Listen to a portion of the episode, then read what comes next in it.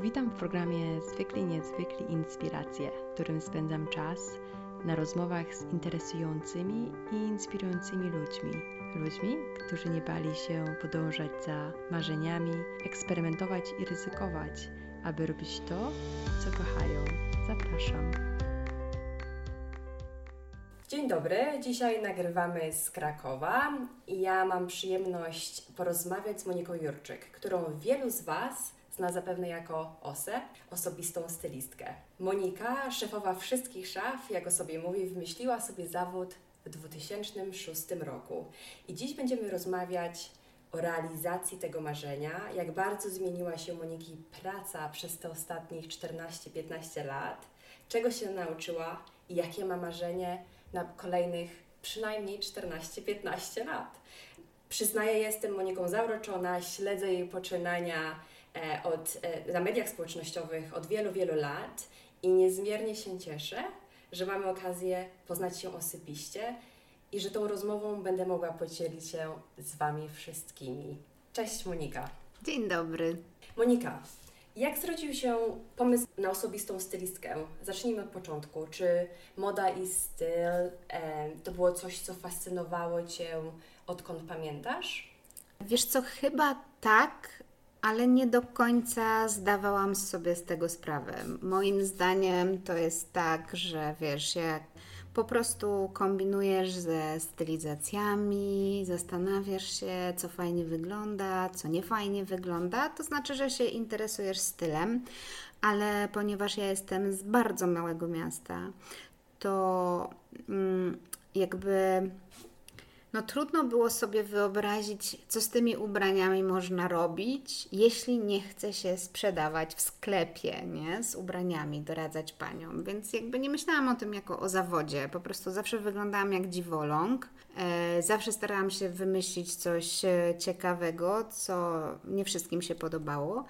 E, I ale swoją przyszłość wiązałam z polityką, dlatego że byłam młodą polityczką, byłam przewodniczącą Sejmiku Wojewódzkiego w Opolu i tak mi się wydawało, że wiesz, takim naturalnym, naturalną drogą jest e, pójść na studia politologiczne, e, następnie zostać burmistrzem, a później zostać prezydentem. To był mój plan który się e, lekko zmienił, jak widać.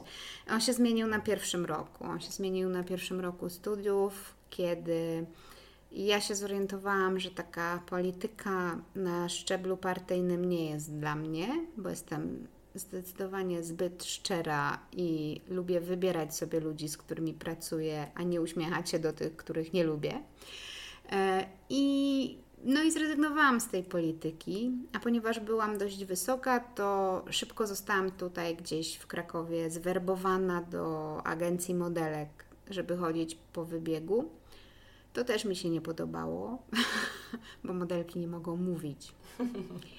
E, i nikt nie słuchał, co ja mam do powiedzenia, a ciągle moje ciało było oceniane, nie? że jest nie takie, masz krótkie włosy, nie pasujesz, jesteś za blada, musisz się opalić, nieładnie się uśmiechasz. Nie wiem, pamiętam do, do dzisiaj jeden krakowski projektant mnie odesłał, wiesz, tego samego dnia, kiedy był pokaz, bo jednak doszedł do wniosku, że woli bardziej opalone dziewczyny ja sobie wtedy pomyślałam, no masakra jakaś, nie? Jak w ogóle można tak traktować kobiety? A jednak ta moda gdzieś tam mi mhm. została. Zaczęłam pracować e, tutaj w krakowskich szkołach artystycznych dla SAP-u. E, zaczęłam pracować jako visual merchandiser. Studiowałam sobie tą politologię dziennie, tak, że ledwo mnie widzieli na tych studiach, no ale studiowałam. No i na drugim roku, e, jak też mi się nie podobało, Boże, tu na wstępie tego podcastu wychodzi, że mi się nigdzie nie podoba. Ale, ale to jest, jest ważne, bo wiedziałaś, czego nie lubisz, a uważam, że to jest, wiesz... to prawda. E, pracowałam jako visual merchandiser w salonie, w galerii i nie podobało mi się. E, nie podobały mi się te wszystkie korporacyjne zalecenia mhm. i że nawet jak trzeba ubierać manekiny, to trzeba je ubierać według standardów. Zresztą też e, pracownicy nie byli, akurat w tej firmie, w której ja pracowałam, nie byli dobrze traktowani. E, więc no ja jako była polityczka, wiesz, od razu miałam jakąś taką butę w sobie, że jak to tu, mhm. trzeba jakąś petycję napisać, coś trzeba zrobić, co się nie podobało im z kolei. W końcu zdecydowałam się zrezygnować. I jak rezygnowałam, to dyrektor regionalny powiedział mi, ale wiesz dziewczynko, że nigdy już nie będziesz mogła do nas wrócić. I ja sobie wtedy pomyślałam, dobra, nie miałam celu w życiu, teraz mam, nie chcę do nich nigdy wracać. I no i nie wróciłam. E, przyleciała moja przyjaciółka z Londynu i opowiedziała mi o tym, jak to jest być personal shopper, że ona była w Harrodzie i ten personal shopper sobie działa tak i tak. Mm, I, I może ja bym coś takiego robiła? No ja sobie pomyślałam, no może. E, a ponieważ u mnie od decyzji do działania zazwyczaj jest jeden dzień, no to po prostu zaangażowałam znajomą graficzkę, znajomego programistę, zrobili mi stronę i tak zaczęłam być pierwszą polską personal shopper. Nie było nikogo, ja nie miałam żadnego doświadczenia, jeśli chodzi o samą usługę i tak naprawdę nie mogłam ściągnąć tych wszystkich zasad z Londynu, ponieważ one tutaj zupełnie nie przystawały. Więc wymyśliłam tę usługę, jak ona ma wyglądać od początku do końca Chyba w 2010 roku dostałam za nią nagrodę Instytutu Wzornictwa Przemysłowego i Ministerstwa jakiegoś tam, już nie pamiętam. E, dostałam nagrodę za zaprojektowanie usługi. Niesamowite. A czym się inspirowałaś? E, jak... Nie, nie. Wiesz co, po prostu bardzo mocno starałam się wczuć w tego klienta, który idzie ze mną na zakupy, czego on potrzebuje, czego zupełnie nie potrzebuje. I od samego początku było dla mnie jasne, że ode mnie nikt nie wymaga, żebym była stylistką jak z Vogue, wiesz, mhm. E, że ode mnie wymaga się empatii, E, wymaga się dobrej usługi po prostu, czyli musi być miło, najprościej rzecz ujmując, e, i takich rzeczy, w których wygląda się dobrze, ale bez przesady. Dlatego, że jak ktoś lubi wyglądać z przesadą, to sam się potrafi ubrać, nie? Więc raczej chodzi o to, żeby to było takie ładne albo realizowało jakiś cel. No jak już zaczęłam to robić, jak zaczęłam mm, e, jakby realizować te usługi, to ponieważ ja jestem bardzo systematyczna, to ja sobie wszystko zapisywałam, wiesz, co działa, co nie działa, jakie sylwetki. Bardzo szybko wymyśliłam swój własny system sylwetek, bo też nie było się skąd uczyć za bardzo. Zresztą byłam na jakimś kursie właśnie w VNA w Londynie o sylwetkach i tak siedziałam, myślałam, Boże, ja wiem więcej od nich, nie? Tylko muszę to zapisać. Mhm. Więc jakby to mnie tak e, zainspirowało do tego, żeby mieć swój własny system sylwetek, żeby, żebym się sama zastanowiła nad tym, jak ma wyglądać analiza kolorystyczna. I im, wiesz, bardziej się rozwijam, tym teraz mam taki system stylowych osobowości mhm. czterech. No i potrafię rozpoznać z ubrania, jaki ktoś jest. Yy, I to w ogóle niesamowicie działa, bo ja wiem, jak pracować z klientami bo widzę po ubraniu, jak mam do kogoś mówić. Boże, ja się tak nie barana z podróży. Wszyscy się tak zawsze Musimy tłumaczą. Musimy jeszcze tak tym porozmawiać Ja w ogóle tego nie zauważam. Jak Aha. ja nie jestem w pracy, to ja w ogóle tego nie włączam, e, bo zwariowałabym po no tak. prostu. Tak. Natomiast jak jestem w pracy, to wiesz, po butach mogę rozpoznać, w jaki sposób mam mówić do klienta. Mhm. Czy to, że ja dużo gadam, go zmęczy, czy wręcz przeciwnie. I tak jakby, wiesz, staram się do tego dopasować. E, być może dlatego ostatnio bardzo często jestem zapraszana na jakieś takie power speeche dla sprzedawców, dla kierowników, żeby pokazać, że ta sprzedaż może wyglądać zupełnie inaczej, mhm. że to może być połączenie stylizacji z coachingiem czy z psychologią, a niekoniecznie takie suche sprzedawanie. Pan kupi, jak pan kupi dwie, to będzie taka promocja. E, e, więc to jest bardzo ciekawe. To jest jakby trzeci element teraz, mój trzeci system, nie? który gdzieś tam się, e, gdzieś tam się kręci. No, więc tak to pokrótce wyglądało, że tak naprawdę do wszystkiego, do każdego wniosku doszłam sama. A nie bałaś się na początku, no bo to był, tak jak powiedziałaś, nowy koncept. W Polsce nie było e, personal shoppers czy osobistych stylistów, więc musiałaś to wszystko wymyślić. Jak długo zajęło Ci, bo musiałaś się też utrzymywać, podejrzewam, nie miałaś pracy, musiałaś sobie to wszystko wymyślić. Jak Ty to wszystko ogarnęłaś? Jak długo zajęło Ci, zajął Ci ten moment, kiedy miałaś pierwszych klientów? E, pierwszych klientów miałam dość szybko, e, bo się okazało, że no nie mam konkurencji w Google, więc jak ktoś wpisywał pomoc w zakupach, to byłam ja w zasadzie i długo, długo nic. Więc nie było tak źle, aczkolwiek wtedy usługa kosztowała 100 zł, więc była dużo tańsza. Ja byłam na studiach. To był drugi rok moich studiów, więc ja w ogóle nie odczuwałam presji, że ja muszę się utrzymać. Miałam kredyt studencki w wysokości 600 zł, no ale zawsze da się już za to wyżyć, no po prostu. Na zupkach chińskich, ale da się wyżyć, więc e, to był taki, wiesz, dobry czas, gdzie w ogóle nie bałam się niczego, mhm. dlatego że nie miałam nic do stracenia. I podejrzewam, że od pomysłu przez te ostatnie 14 lat e, Twój zawód, Twoja praca ewoluowała, czyli zmieniała się i teraz e, śledząc Cię wiem, że robisz warsztaty, robisz szkolenia, występujesz w telewizji, masz swój kanał na YouTube, prowadzisz bloga, jest, latasz też z klientami do e, europejskich stolic mody, więc jest tego bardzo, bardzo dużo. Wydałaś też trzy książki teraz wydałaś niedawno e-booka. Jak wygląda dzień osobistej stylistki z tym wszystkim? Wiesz co, to w ogóle nie ma, nie ma żadnej reguły, jak wygląda mój dzień. Absolutnie żadnej. Chyba, że mam wolne, to wtedy wiem, jak wygląda mój dzień. Natomiast to jest tak naprawdę dość skomplikowane pytanie, bo to w zależności od miesięcy różne rzeczy się dzieją i też ja w październiku wydałam swoją książkę sama. I jak to ja, nie pomyślałam, tylko zrobiłam, bo chciałam wydać książkę. Wiedziałam, jak ona ma wyglądać, natomiast no, wydrukowałam 5000 egzemplarzy i dopiero jak się zorientowałam, że mam 5000 egzemplarzy, to jednak muszę to jakoś sprzedać. E, I trochę musiałam zmienić swoją strategię na bardziej internetową, e, co mi się ogólnie bardzo podoba, bo już byłam trochę zmęczona tym, że ciągle jeżdżę na szkolenia, że ciągle mnie nie ma, że w zasadzie czasem mi się myli galeria, w której jestem, bo nie wiem, czy to jest Poznań, Warszawa czy Kraków. Byłam tym zmęczona. E, to ten proces trwa już trochę, czyli najpierw były wolne weekendy, E, co wcześniej mi się w ogóle nie mieściło w głowie, że można w weekend nie pracować i tak dalej, i tak.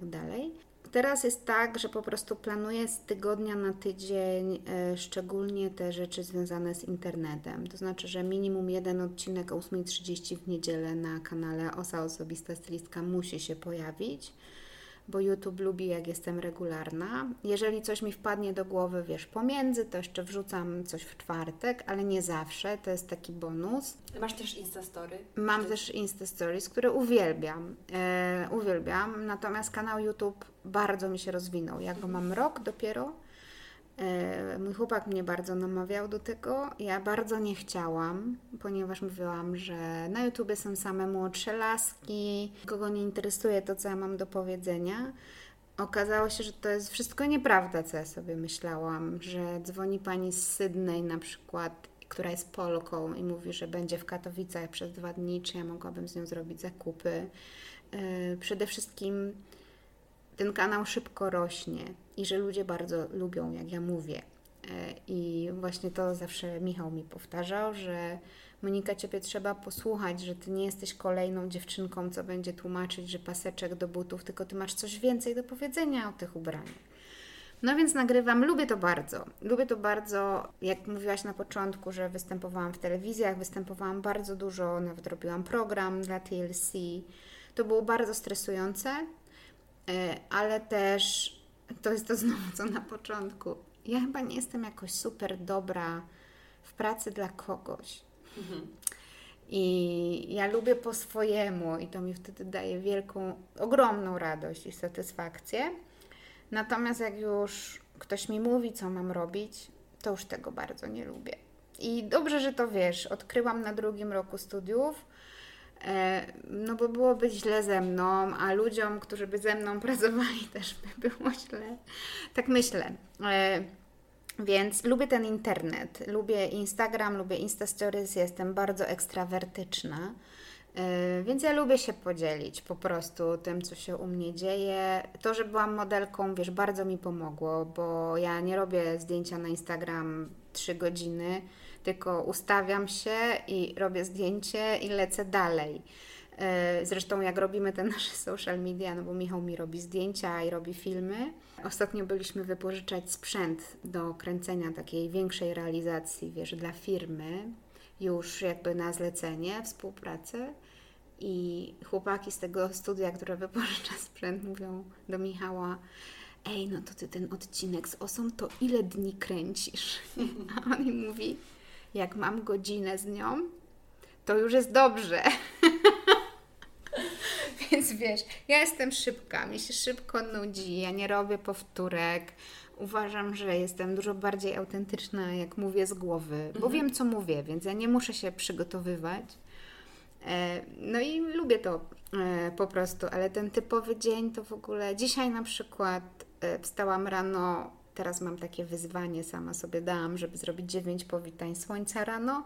Dziewięć powitań słońca, śniadanie, odnawiamy taki dom na wsi, e, gdzie znalazłam trzy fotele z lat 60., więc e, zawieźliśmy je do tapicera, wybierałam sobie materiały, a później pojechałam na dwie godziny do salonu ślubnego, który będę właśnie konsultować i robić szkolenie pod względem tego, jak mają sprzedawczynie pracować, żeby one nie były. e, Moje szkolenie dla sprzedawców nazywa się Koniec ery Lizusów. E, Żeby to nie było przymilanie się do klienta, tylko żeby one wiedziały, jak być ekspertem, i będziemy z tego robić duże szkolenie w przyszłym tygodniu.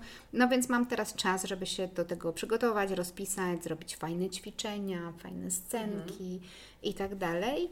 Ta praca ze sprzedawcami mi się mega e, przydaje, bo ja robię też szkolenia dla stylistek e, osobistych według mojej metody, według moich e, systemów, ale jakby te doświadczenia od strony sprzedawcy, połączenie tego w jedno bardzo mi się przydaje w pracy, więc bardzo to lubię. No i przyjechałam, oczywiście ogarnęłam milion maili, zrobiłam Insta Stories, przypomniałam ludziom, że jest mój e-book do kupienia w pakiecie z książką, z przesyłką gratis, wiesz. Więc em, dużo tego I teraz nagrywamy dużo. podcast. No i teraz nagrywamy podcast. Ale dzisiaj sobie tak postanowiłam, że jak już nagramy ten podcast, to mam wolne. Super. Trzasnę sobie trening z chodakowską E, I, i mam wolne, bo ostatnio za dużo spędzam czasu w internecie, za dużo, że y, jak właśnie postanowiłam, że dobra, książkę sprzedaję w internecie, e-booka sprzedaję w internecie, zresztą bardzo pomogła mi Ola Budzyńska, pani swego czasu, dlatego że ona wtedy, kiedy ja zostałam z tymi książkami do sprzedania, zaprosiła mnie na mastermind, nie znając mnie zupełnie. Napisała: Hej, robię grupę mastermind, którą będę prowadzić, obserwuję Cię na Instagramie, zapraszam. Mam wrażenie, że w Twoim zawodzie musisz mieć e, oczy szeroko otwarte, ponieważ możliwości pojawiają się e, na każdym kroku. Czyli możesz, możesz robić, tak jak wspominałaś właśnie, z salonem ślubnym Tak, teraz. możesz robić wszystko, ale to jest fajne, bo jak już powiedziałam, mi się szybko nudzi. Więc to jest takie fajne, że raz jestem wkręcona w szkolenia dla firm, które zresztą uwielbiam, ale nie mogę ich zrobić za dużo, bo zaczynam je robić z automatu, żeby one były dobre, to ja muszę sobie odpocząć. E, No więc robię inne szkolenie, albo Power Speech, albo teraz z jednym centrum handlowym realizuję taki świetny projekt, e, gdzie prowadzę warsztaty dla mam. I spotykam się z mamami, wiesz, jakim- w jakiej e, w, w, ce- w centrum Serenada tutaj Aha. w Krakowie. Moim zdaniem to jest jeden z lepszych projektów w galerii handlowej, e, w którym uczestniczyłam. I dla wszystkich mam informacje na temat Tak. tego warsztatu, można znaleźć Tak, na tak, stronie tak. Serenady. I jakby Serenada, oprócz tego, że daje mnie na te warsztaty i miejsce, to jeszcze można zostawić dzieci pod opieką. E, I dla mnie to jest takie ważne, bo te kobiety, te mamy mają dwie godziny ze mną e, i mogą mówić o dorosłych rzeczach. Mamy różne tam tematy. Ale mamy taką panią, wiesz, ja zawsze zaczynam od samoakceptacji. Dla mnie to jest absolutnie kluczowe. I tak jak kiedyś mówiłam o sobie, hej, jestem Osa, pierwsza polska personal shopper, teraz mówię o sobie, jestem stylistką, która wspiera kobiety. Więc dla mnie to jest na maksa ważne, żeby zacząć od samoakceptacji, od dobrego traktowania siebie. Mhm. Więc miałyśmy takie pierwsze warsztaty. Ja opowiadałam o moich różnych chorobowych przejściach, które miałam niestety, ale które mnie doprowadziły do, też do momentu, w którym jestem. No i mamy taką panią Sylwię, która tam przychodzi. I po czterech miesiącach ja mówię do niej, Sylwia, w ogóle, jak ty schudłaś? I ja mówię, jesteś na diecie? Ona mówi, no nie, nie, nie, na diecie nie, ale wiesz, po tych warsztatach z Tobą ja postanowiłam o siebie zadbać i zrobiłam badania i się okazało, że miałam rozmiar tam 40 ileś, bo mam nietolerancję na to, na to i na to. Odstawiłam to i nagle w ogóle petardę. Tak. I wiesz, i to jest takie fajne, mm. że możesz też nawet w galerii handlowej zrealizować projekt, który coś ludziom daje który ma jakąś misję, że nie idziesz tam po to, żeby odklepać swoje, tylko idziesz po to, y, żeby coś ludziom dać. I jak jest z tego feedback, nie? Jak jest z tego feedback, słuchaj Monika, dzięki Tobie, wiesz, nawet jak ktoś się dzięki mnie czuje godzinę lepiej, to i tak to jest dużo. Nie? To, to już jest tak wkład dla świata. Podejrzewam, że poznajesz wielu bardzo cudownych ludzi i bardzo ciekawe historie, które inspirują do pracy. Ale jeszcze chciałabym usłyszeć um, troszeczkę więcej o Twoim e-booku, czyli um, wiem, że wydałaś, miałaś książki, które wydałaś wcześniej. Z wydawnictwami, tak. Tak. I teraz jest e-book czy e-book. Jaki jest jego tytuł i o czym on jest? E-book e, nazywa się To tylko rozmiar. Boska plus size i to jest e-book, który napisałam jak po wydaniu książki dostałam dużo pytań od dziewczyn plus size, że one by chciały więcej. E, więc mm, ja miałam plan, że, że będziemy robić e-booki. Więc zdecydowałam, że ten plus size pójdzie sobie, wiesz, na pierwszy ogień. Oczywiście zrobiłam e-booka nie tak, jak powinno się zrobić, bo one są zwykle krótkie i tak dalej. Ja mam 200 stron e-booka, więc ktoś mi napisał, Monika, napisałaś encyklopedię.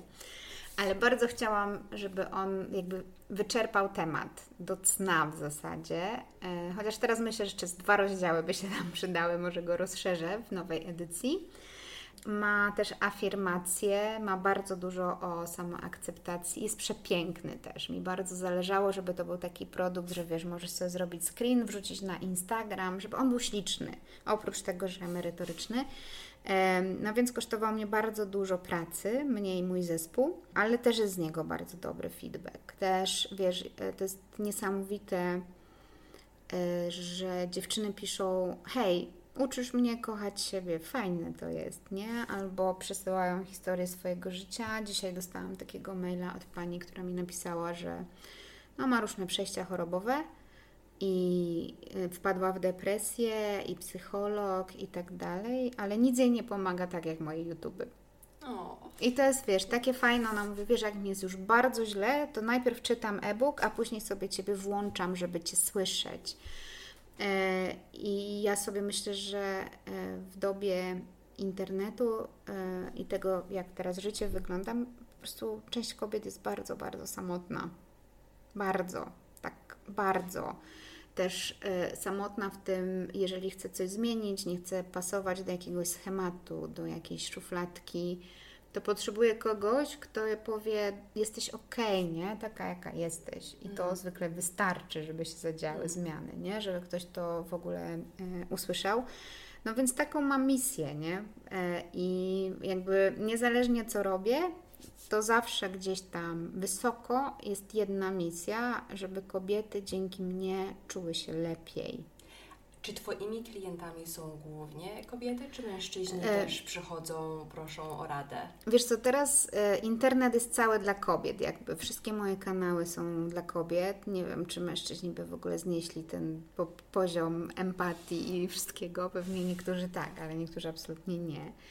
E, natomiast moimi pierwszymi klientami te 15 lat temu byli mężczyźni i nadal są moimi klientami takimi offline, czyli często dzwonią mężczyźni, żeby poszło z nimi na zakupy, e, bo im jest też łatwiej się przyznać, że nie potrafią. Nie? Kobiecie w Polsce trudno jest się przyznać, że nie lubi się ubierać, że nie chce chodzić na zakupy, bo czujemy taką presję, że oh, Polki są takie piękne, takie zadbane, mają taki gust E, więc jak dziewczyna tego nie lubi, no to nawet głupio się przyznać, nie? Mhm. Nie mówiąc o tym, co to jest za fanaberia, żeby zamiast dzieciom to sobie stylistkę kupić, nie? Mhm. Bez sensu.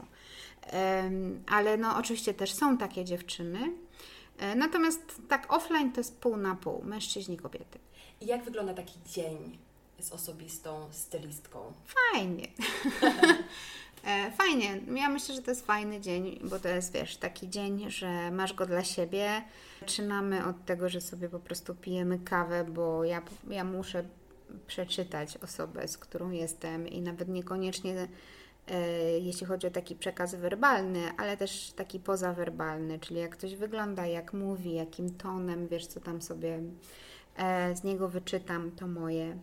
I później idziemy na zakupy, ja wybieram pełne zestawy i jakby mm, zawsze cel jest taki, żeby wszystkie rzeczy do siebie pasowały, czyli z tego się robi taka garderoba kapsułowa, żeby wszystko do siebie pasowało, żeby nie było żadnych problemów. Więc to jest absolutnie kompleksowe, czyli i torebki, i buty, i dodatki i tak dalej. I później idziemy sobie na obiad, podsumowujemy to wszystko później ja wysyłam zestawy zrobione. Jeśli czegoś akurat nie ma, to jeszcze szukam w internecie, dosyłam linki. E, no i przez jakiś czas się opiekuję tą osobą. E, czyli jak ktoś ma problem, czy, czy może to tak zestawić, czy jednak nie, to może do mnie napisać. Jak czegoś jeszcze potrzebuje, to może do mnie napisać. Więc tak to mniej więcej wygląda. Wydaje się nieskomplikowane, E, ale każde zakupy są inne, każdy człowiek jest inny, każdy człowiek potrzebuje czegoś innego mm, i, i to jest ciekawe. Ja mhm. się też bardzo dużo uczę od moich klientów. Ja mam tak często, że wychodzę na zakupy i często zdarza mi się kupić ubrania, które niestety później wiszą w szafie z metkami.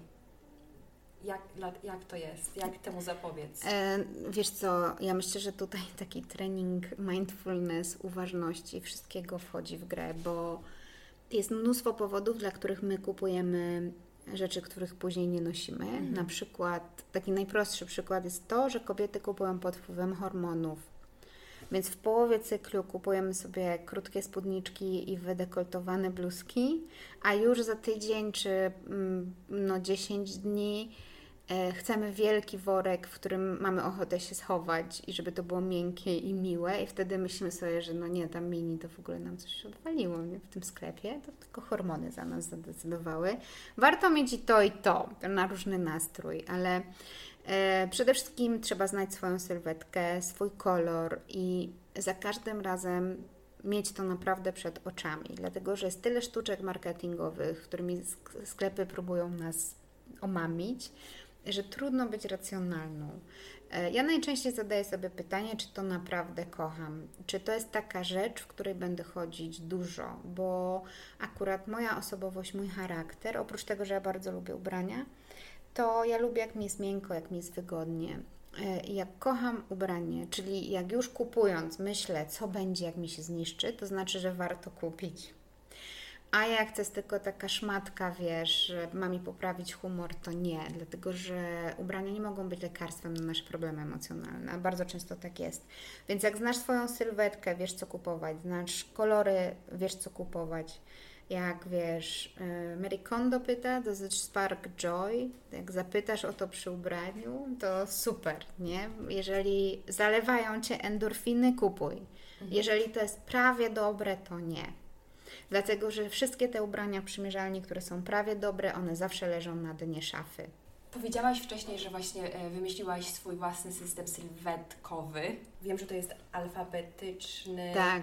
E, ja wytłumaczę. Właśnie, wytłumacz. Może tak, bo wiem, że to jest na Twojej stronie, bo tak sobie myślę, Quiz że... Quiz jest, tak. Dokładnie. Na mojej stronie personalstylist.pl jest quiz. Można sobie zrobić quiz. E, sylwetek jest dziewięć. One Aha. są określone literkami, żeby nie były nacechowane niczym e, w zasadzie. I chodzi o prosty system kształtów, które ja wyodrębniłam w sylwetkach. Zazwyczaj da się kobietę do jednej z tych sylwetek zakwalifikować. E, I jak to wiesz, no to dostajesz listę fasonów, czy wiesz, jak słuchasz moich filmów na YouTube, no to wiesz, co mhm. może nosić Y, a co może nosić S, a co może nosić W, ale jakby kolejny aspekt tego jest taki, że moim zdaniem to jest tylko pierwszy krok, bo drugi krok w, tym, w tej pracy nad samoakceptacją polega na tym, że możesz być jaka chcesz. Więc nawet jeśli nie pasują ci te zasady, nawet jeśli ci nie pasują, to myślisz sobie dobrze, mam szerokie ramiona i to nie jest wada. To jest mój wyróżnik, to jest moja zaleta i jak będę chciała, to sobie je będę pokazywać. Czyli to już nie jest, wiesz, tylko mówienie, dobra, jak masz to, to musisz robić to. Nie musisz, nie? Mhm. Jakby znowu, ja bym nie chciała być kolejną osobą, która wkłada dziewczyny w szufladki. Więc, yy, więc ten system jest, jeśli jesteś początkująca. Ale jak już się ogarniesz z nim, to to są zasady, które spokojnie możesz łamać. Super. A wiesz co jeszcze tak sobie myślę też, często jak e, myślę o mojej garderobie, to są rzeczy, e, które lubię i idąc na zakupy bardzo często powtarzam taki schemat, że kupuję bardzo podobne rzeczy i wiem, że jak e, rozmawiając, rozmawiając z moimi przyjaciółkami, one mają podobnie, czyli że bardzo często wydaje nam się, że wiemy, co lubimy, wiemy, w czym, do, w czym dobrze wyglądamy i kupujemy bardzo często podobne zestawy ubraniowe. I moje pytanie do Ciebie, czy powinnyśmy troszeczkę bardziej ryzykować, zmieniać fasony, zmieniać kolorystykę, e, czy powinnyśmy być bardziej otwarte na, na nowe i inne? Znaczy, ja ci nie powiem, co powinnaś. Nie, to jest słowo, którego ja nie lubię bardzo, ale mm, jak już chcesz kupić dokładnie to samo albo prawie to samo, co masz w szafie, to po co? Tylko po to, żeby to było nowe. To już niech będzie to stare, niech rzeczy będzie mało e, i przynajmniej planeta na tym nie ucierpi. E, fajnie czasem wyjść poza swoją strefę komfortu i po prostu sprawdzić coś nowego, e, bo my też często zapominamy, że to, co nam służyło, co nas wspierało ubraniowo 10 lat temu, to już, to już, to już nie jest, wiesz, to już, ja nie jestem tą samą Moniką, którą byłam 10 lat temu, e, a nawykowo kupujemy cały czas takie same ubrania. I, I znowu tutaj namawiam do takiej uważności, żeby się zastanowić, czy to ubranie, które dzisiaj masz na sobie, to jesteś ty. Czy to nie jesteś przypadkiem ty z liceum albo ty skądś tam, nie? czy to jesteś ty, czy to ubranie w jakikolwiek sposób niesie ten komunikat, który ty masz teraz do świata, a nie rok temu. Um, I to jest jedna rzecz, a druga rzecz to jest to, to są przekonania, które bardzo często mamy na temat ubrań. I to są też przekonania, które wynosimy z domu. I z tego sobie, nie, e, moim zdaniem, 80% e, ludzi w ogóle nie zdaje sprawy że to, że cały czas dziewczyna nosi twarde marynarki z twardej wełny, to wcale nie jest ona, tylko jej tata, który powtarzał, że to jest jedyna porządna rzecz w szafie. I tak jak z każdą rzeczą, którą nam się powtarza, musimy ją znaleźć i zidentyfikować i wyrzucić. I dokładnie tak samo jest z samoakceptacją, czyli jak dziewczynka słyszy, że ma szerokie biodra, bo mama ma szerokie biodra i babcia ma szerokie biodra i one siedzą, mówią, mu wiesz, z takimi biodrami, to nie można tego, nie można takiego, no to ona całe życie o tych szerokich biodrach, a czasem nawet jest tak, że ona nawet nie ma tych szerokich bioder, tylko babcia ma i wiesz, przeprojektowała swój kompleks na nią. Yy, i też usłyszenie tego, co ciągle ktoś powtarzał, to może być wszystko, duże uszy, cieniuśkie włosy, to, to, to, wiesz, mamy tyle nie swoich przekonań, że jak zaczynasz kopać, to możesz kopać i kopać i one ciągle wychodzą. Dlatego, że rzadko z nas, rzadko która z nas słyszy, że jest idealna taka, jaka jest. Mm.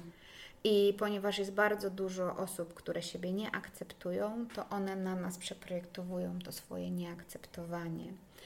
I y, oczywiście pod płaszczykiem często obiektywności, bo to jest zarzut, z którym ja się często spotykam, że ja nie jestem obiektywna, że jak ja mam pogotowie stylizacyjne osy na YouTubie, jestem taka miła, to nikt się ode mnie niczego nie nauczy. Nie? Bo przecież widać, że ta pani jest duża. Ja mówię, no, ale ja nie mówię, że ona jest mała, ja nie kłamię, tak? Tylko ja mówię, no masz większy rozmiar, ale masz piękny obfity biust, masz piękne kobiece krągłe biodra. Bo po prostu zmieniam perspektywę na to i sama tak uważam. Ja przeszłam bardzo dużo z moim ciałem i uważam, że jeśli ciało działa, to jest piękne, kropka, niezależnie jak ono wygląda. E, Więc mam taki szczery zachwyt, wiesz, nad każdym ciałem, które widzę i jak widzę taki komentarz w stylu no, ale obiektywnie to ty robisz im krzywdę, bo one mm, przecież, y, przecież duże nogi są brzydkie. Nie, myślę, no ale gdzie tu jest obiektywizm? Nie? Są kultury, gdzie duże nogi są ładne. Dokładnie. Są symbolem płodności, połączenia z ziemią, takiego ugruntowania. Więc to jest tylko w naszej głowie, nie? Co jest fajne, co jest niefajne. Ale jakby walka z tym tro, trochę przypomina walkę z, wa- z wiatrakami, ale ja, no, ja to nadal robię, nie? Że nie możesz tak. To jest Twoja opinia o tym, ale jak tak mówisz, jak jesteś niedobra dla kogoś, to znaczy, że jesteś niedobra dla siebie. No niesamowite jest, jak często skupiamy się na jednym elemencie, który, Tak. który może Tak. nie jest idealny w naszej głowie. Ale wiesz, tego nie wie, wiesz. To, dokładnie, że jakby jest Tak. Tyle pięknych elementów, na których powinnyśmy się skupiać i podkreślać, jakoś zawsze wybieramy sobie coś. No tak, ale jak pomyślisz o tym, gdyby kobiety siebie kochały i miały ten błysk w oku, to żaden stylista nie byłby potrzebny, bo one w worku po ziemniakach wyglądałyby dobrze. No, Nie? Bo z taką specyficzną pewnością siebie, to ten worek z, e, po ziemniakach przewiążesz paskiem i włożysz sobie kolczyki do uszu, już jest ładnie. I życie byłoby też nudne, bo wszystkie wyglądałybyśmy Tak, tak samo. tak. E, ale mało kto się nad tym zastanawia w ogóle, wiesz, więc tu jest bardzo dużo wątków, takich ubraniowych faktycznie. E, moim zdaniem zawsze dla mnie ubrania były narzędziem tylko do pracy z ludźmi, nie? Do, do, do, do zmiany życia. I, Im ja się bardziej zmieniam, tym moja praca się zmienia i to, co robię, się zmienia i to jest fajne, dlatego że znowu nie nudzi mi się. Powiedz mi, mówiąc o pracy, jak ona się bardzo zmieniała, co zaskoczyło Cię w prowadzeniu własnego biznesu i patrząc wstecz na te 14 lat e, pracy jako osobista stylistka, personal shopper, co, z czego jesteś najbardziej dumna? Że przeżyłam. e, wiesz co, widziałam po drodze, jak bardzo dużo osobistych stylistek e, i ich firmy upadają. I to, że przetrwałam, ale dopiero niedawno sobie zrobiłam taki, wiesz, taki prawdziwy rachunek sumienia. I właśnie na tym mastermindzie z dziewczynami e, doszłam do takiego smutnego dla mnie wniosku, że to nie ja prowadziłam moją firmę, tylko moja firma prowadziła mnie. I że przetrwałam tylko z jednego powodu, takiego, że kocham to, co robię i jestem w tym zajebiście dobra. Ale strategii w tym nie było. Nie było w tym planowania. Wiesz, teraz jak wiem więcej, to wiem, ile pieniędzy więcej mogłam zrobić, jak lepiej mogłam prowadzić biznes, jak mogłam to zupełnie inaczej poukładać, gdybym w ogóle na to wpadła. Ale z drugiej strony, wiesz, no tak bardzo kocham moją pracę, że cokolwiek się działo, ja to robiłam, mnie to cieszyło. Pieniądze były dla mnie zawsze na drugim miejscu. Ja lubię pieniądze i lubię ładne rzeczy, więc muszę lubić pieniądze, co, to, co też nie jest popularną opinią, jak rozmawiasz z Polakami. Mało kto mówi, lubię pieniądze. Ja lubię pieniądze, ale nigdy nie myślałam o nich w sposób racjonalny. One po prostu się pojawiały, bo ja dobrze robiłam swoją pracę. I, e, I tyle. Natomiast ostatnio nawet, mimo że teraz mam zupełnie inne podejście do prowadzenia firmy, miałam bardzo intratną propozycję i z niej nie skorzystałam, dlatego że całe moje ciało mówiło nie. I pomyślałam sobie, że jeżeli moje ciało już mówi nie, już się źle czuję, już mnie brzuch, brzuch boli, to ja nie mogę w to wejść, bo to mnie wykończy, nie? Więc to e, nigdy nie jest jakby najważniejszy cel. Natomiast teraz mam strategię, mam plany, wiem, w którą stronę chcę, żeby to się rozwijało. Oczywiście to się pewnie też trochę pozmienia e, w, w trakcie trwania e, dalej firmy OSA. Ale na przykład, wiesz, jakieś parę lat temu miałam taki plan, że będę miała stylistkę w każdym mieście. E, No bo faktycznie ja jestem bardzo mocną marką i miałam te dziewczyny, każdą e, w innym mieście, zresztą bardzo dobre dziewczyny, ale one były zatrudnione na umowę o pracę, dostawały ode mnie pensje i tak dalej. E, I no tylko chodziły na zakupy, więc bardzo szybko zaczęły przychodzić po podwyżki, bo przecież ja tyle zabieram z tego, co one zarabiają. Mm, I one chcą więcej i więcej. I ja w pewnym momencie już nawet ja, nie licząca tych wydatków, musiałam powiedzieć: Słuchajcie, no ale jak dam Wam tyle, to ja już na tym nic nie zarobię. E, no i sprawa się trochę rypła z tego powodu. I z drugiego, e, takiego, że jednak e, niektórym przynajmniej przeszkadzało to, że ja jestem na świeczniku, że ja się pokazuję, a one nie, wiesz, jakby tu jakby różne rzeczy związane z ego wchodziły w grę. E, więc jakby te dwa czynniki e, sprawiły, że ja zrezygnowałam z tego planu. I dalej tak jest, że jeżeli kogoś nie stać na moją usługę, ja mówię, ja mam stylistkę w tym i w tym mieście, ona będzie kosztowała tyle i tyle i zapraszam, ale te dziewczyny już mają swoje firmy. I odkąd one mają swoje firmy, to nasza współpraca jest wspaniała, dlatego że one poczuły, że pójście na zakupy z klientem to jest nagroda to nie jest praca. Praca to jest cały ten trud prowadzenia firmy w Polsce, trud tego, żeby zdobyć klientów, żeby utrzymać klientów. Wiesz, ja wczoraj odkryłam dziewczynę, która pozycjonuje się w Google na moje imię i nazwisko, nie? Czyli jakby próbuje... Podszywa się pod siebie? pozycjonuje się, czyli jak ktoś wpisuje Aha. Monika Jurczyk stylistka w Google, to najpierw jest jej reklama, bo ja się nie reklamuję w Google, bo nie muszę, ale najpierw jest jej reklama, a później moje pozycjonowanie takie, wiesz, naturalne. I myślę no, co mam z tym zrobić? E, więc jest bardzo dużo takich sytuacji właśnie około biznesowych, z którymi po prostu musisz, mhm. musisz sobie poradzić. Wydaje mi się, że jest kilka rzeczy, z których jestem bardzo dumna, e, w, e, jeśli chodzi o, o OSE. Pierwsza to jest chyba właśnie ta nagroda od ministerstwa za zaprojektowanie usługi. To było takie wow i dostałam kilka też jakby nagród biznesowych przed, dla przedsiębiorczej kobiety.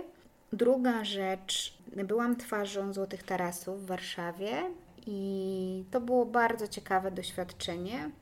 Miałam billboardy ogromne w Warszawie i jakby jak sobie stanęłam taka malutka przy takim ogromnym billboardzie ze mną, z moim imieniem, nazwiskiem i była to kampania promująca jakby mm, usługę osobistych stylistów e, w Złotych Tarasach. Ja byłam od tego, żeby ją rozpromować, przez rok prowadzić stylistów tam. Teraz już tam nie pracuje ani nikt ode mnie, ale ta usługa tam się fajnie rozkręciła patrzyłam sobie na ten billboard i sobie myślałam, Boże, ja to wymyśliłam, wiesz, przy kawie na drugim roku studiów, nie? I stoję w tej Warszawie i patrzę na ten wielgachny billboard, ale taki, że po prostu nie mógł być większy. Mhm. Byłam tam sama, chciałam zdjęcie i przychodziła pani, mówi, czy pani mi zrobi zdjęcie? Ona mówi, tak, a czemu? Ja mówię, bo to ja. Niemożliwe. bo ja tu bez makijażu, wiesz, w jakimś dresie. Tu po prostu piękna pani na billboardzie. Byłam wtedy z siebie bardzo dumna pod tym billboardem. Moje ego też było napompowane do granic możliwości, a staram się jednak to ego ograniczać, ale wtedy to ego było takie, takie wow. Nie wiem, mm, nie wiem, tak się zastanawiam, wiesz, nad tą telewizją, bo na początku to, że byłam tam zapraszana, to znowu było wielki wow, ale też w pewnym momencie się zorientowałam, że to dla mojego ego jest fajne i właśnie tak mnie pompuje, pompuje, mhm. pompuje, co to ja nie jestem, występuję w telewizji, ale tak naprawdę życie jest gdzie indziej, praca jest gdzie indziej, tą pracę się w ogóle wkłada gdzie indziej niż, e, niż e, w telewizję. I jestem absolutnie dumna z tego, że nadal mam tych samych klientów co 15 lat temu i że oni do mnie wracają, że mnie lubią, że, że, że to tak sobie hula dobrze. I, i, a teraz z tego internetu, bo się tak po prostu broniłam przed tym rękami i nogami. Michał mnie namówił i jestem mu za to bardzo wdzięczna, że faktycznie jestem w tym internecie i to jest takie fajne. Mhm. A TED Talk? A TED Talk, Jezus, tak, z niego jestem bardzo dumna, ale jest to najbardziej stresujące wystąpienie w moim życiu. Ja go obejrzałam przygotowując się do tej rozmowy naszej dzisiejszej i przyznam szczerze, że no, cudownie mi się słuchało twoj, twój wykład był niezwykle inspirujący i wy, ja się wzruszyłam kilkakrotnie oglądając te 15 minut. Cieszę e, Więc gratuluję, bo naprawdę wyobrażam sobie, jak stresujące przygotowanie do 15-minutowego wykładu na żywo po angielsku? Jak, jak to musiało być stresujące? Ja się przygotowałam kilka miesięcy do tego, mimo że do moich wystąpień po polsku mało się przygotowuję, yy, dlatego że ja bardzo lubię mówić ale po angielsku to mnie tak stresowało. Wiesz, wyszła ze mnie mała dziewczynka z liceum, która chce być najlepsza. E, wyszła dziewczynka, która się boi, e, więc to było dużo pracy z moimi lękami, jakimiś starymi kompleksami. E, ja też bardzo długo nie mówiłam po angielsku, dlatego że mówiłam po niemiecku i po angielsku mówiłam z niemieckim akcentem, nienawidziłam tego. Teraz już mówię po angielsku lepiej, niemiecki zapomniałam po prostu. E, ale to było dla mnie dużo i takie znowu, e, znowu ego i znowu ten perfekcjonizm, że coś ci zrobię, błędy gramatyczne, co ludzie pomyślą. Pomyślą, że jestem głupia albo coś, wiesz, jest to tyle rzeczy, ale e, to było dla mnie takie ważne, żeby opowiedzieć tę historię. Oczywiście wyobrażałam sobie, że Opra mnie udostępni i będę znana na całym świecie. To się nie wydarzyło. E, to się nie wydarzyło, więc może nie warto było się aż tak stresować, żeby to było aż tak idealne. E, no, ale e, faktycznie z TEDa byłam bardzo dumna. Widzisz, dobrze, że mi przypomniałaś. I oczywiście z każdej mojej książki z każdej mojej książki, dlatego że to jest takie niezwykłe napisać książkę takie, nie, to jest jakby uczucie nie do przecenienia. Czyli masz ich cztery. Bądź boska. Tak, szefowa swojej szafy. E, styl bardzo osobisty. To jest już ta książka, którą wydałam sama i e-book to tylko rozmiar. Prawdopodobnie moje e-booki będą się nazywać to tylko, więc Aha. tam będę sobie tylko dokładać, wiesz, najważniejsza jest styl bardzo osobisty. E, to jest dla mnie, dlatego ją sama wydawałam, bo nie chciałam, żeby ktokolwiek mi mówił, co tam ma być. Ale postanowiłam nie napisać takiego suchego poradnika, ale opisać właśnie tam tę historię, o której mówię na TEDzie. Opisać historię moich klientek, E, tak, żeby to była książka, którą dobrze się czyta, ale która bardzo zmienia i daje do myślenia i żeby była bardzo, bardzo autentyczna. Więc o ile poprzednie pisałam bardzo szybko, o tyle z tą się długo męczyłam, bo ona wychodziła jakby z trzewi. I mam takie nagranie też na YouTube, yy, zmontowane różne urywki, dlaczego napisałam swoją książkę i tak dalej. I tam mam takie nagranie, faktycznie e, tutaj na tym chyba fotelu postawiłam ostatnią kropkę. Na swoim żółtym, żółtym fotelu z YouTube'a. fotelu, tak. E, postawiłam kropkę i się popłakałam. Nie, po prostu się tak popłakałam ze wzruszenia, ale też ze strachu, że ludzie mnie zobaczą taką, jaką jestem naprawdę, a nie taką, jak się kreowałam przez ileś lat, że jestem. E, I to było trudne. Tak samo na TEDzie to było trudne dla mnie, żeby mhm. o tym powiedzieć. Ted był pierwszym takim momentem, kiedy ja postanowiłam wyjść, powiedzieć, wcale nie jestem taka idealna, wcale nie jestem taka ostra, jak myślicie, wcale nie jestem taką suką, jak myślicie, jednak bardzo dużo osób myśli, że jestem bardzo surowa. Taki mam wyraz twarzy chyba. I e, no i tak chciałam jakby pokazać, dobra, jestem tak jak wy, przechodzę takie rzeczy jak wy i, i tyle. E, więc nie musicie się spinać, że nie jesteście idealne. E, więc ten styl bardzo osobisty to jest dla mnie bardzo, bardzo ważna książka, którą można kupić na mojej stronie, oczywiście. I, e, I to jest, to, jest, to, jest książka, która zmienia życie, wiem mhm. to. Jestem tego pewna na 100%. Cudownie, gratuluję Ci bardzo i książek, i TEDa. Dziękuję. Jakieś, um, jeżeli chodzi o trendy na 2020 rok, e, z Twojej perspektywy stylowe, czegoś, czego mamy się trzymać? Wiesz co, trzymajmy, co inwestować? trzymajmy się wszyscy zero waste. E, trzymajmy się tego, żeby kupować mniej. Trzymajmy się tego, żeby kupować rzeczy dobre jakościowo. Mniej, mniej ubrań, ale lepszych, e, żeby sprawdzić, gdzie one były wyprodukowane, żeby wspierać. I, i, ale znowu, jak się będziesz zastanawiać, co kochasz, to nie kupisz rzeczy z poliestru, bo jej się nie da kochać. po prostu. Natomiast te wszystkie naturalne tkaniny, jak dotkniesz, to po prostu się rozpływasz od razu i jest super. Więc kupujmy mniej rzeczy, które kochamy, i wtedy wszystko będzie dobrze. Dziękuję Ci bardzo, Monika, tym cudownym Dziękuję. akcentem. Kończymy nasz dzisiejszy podcast. Jeszcze raz bardzo Ci dziękuję za Dziękuję. rozmowę.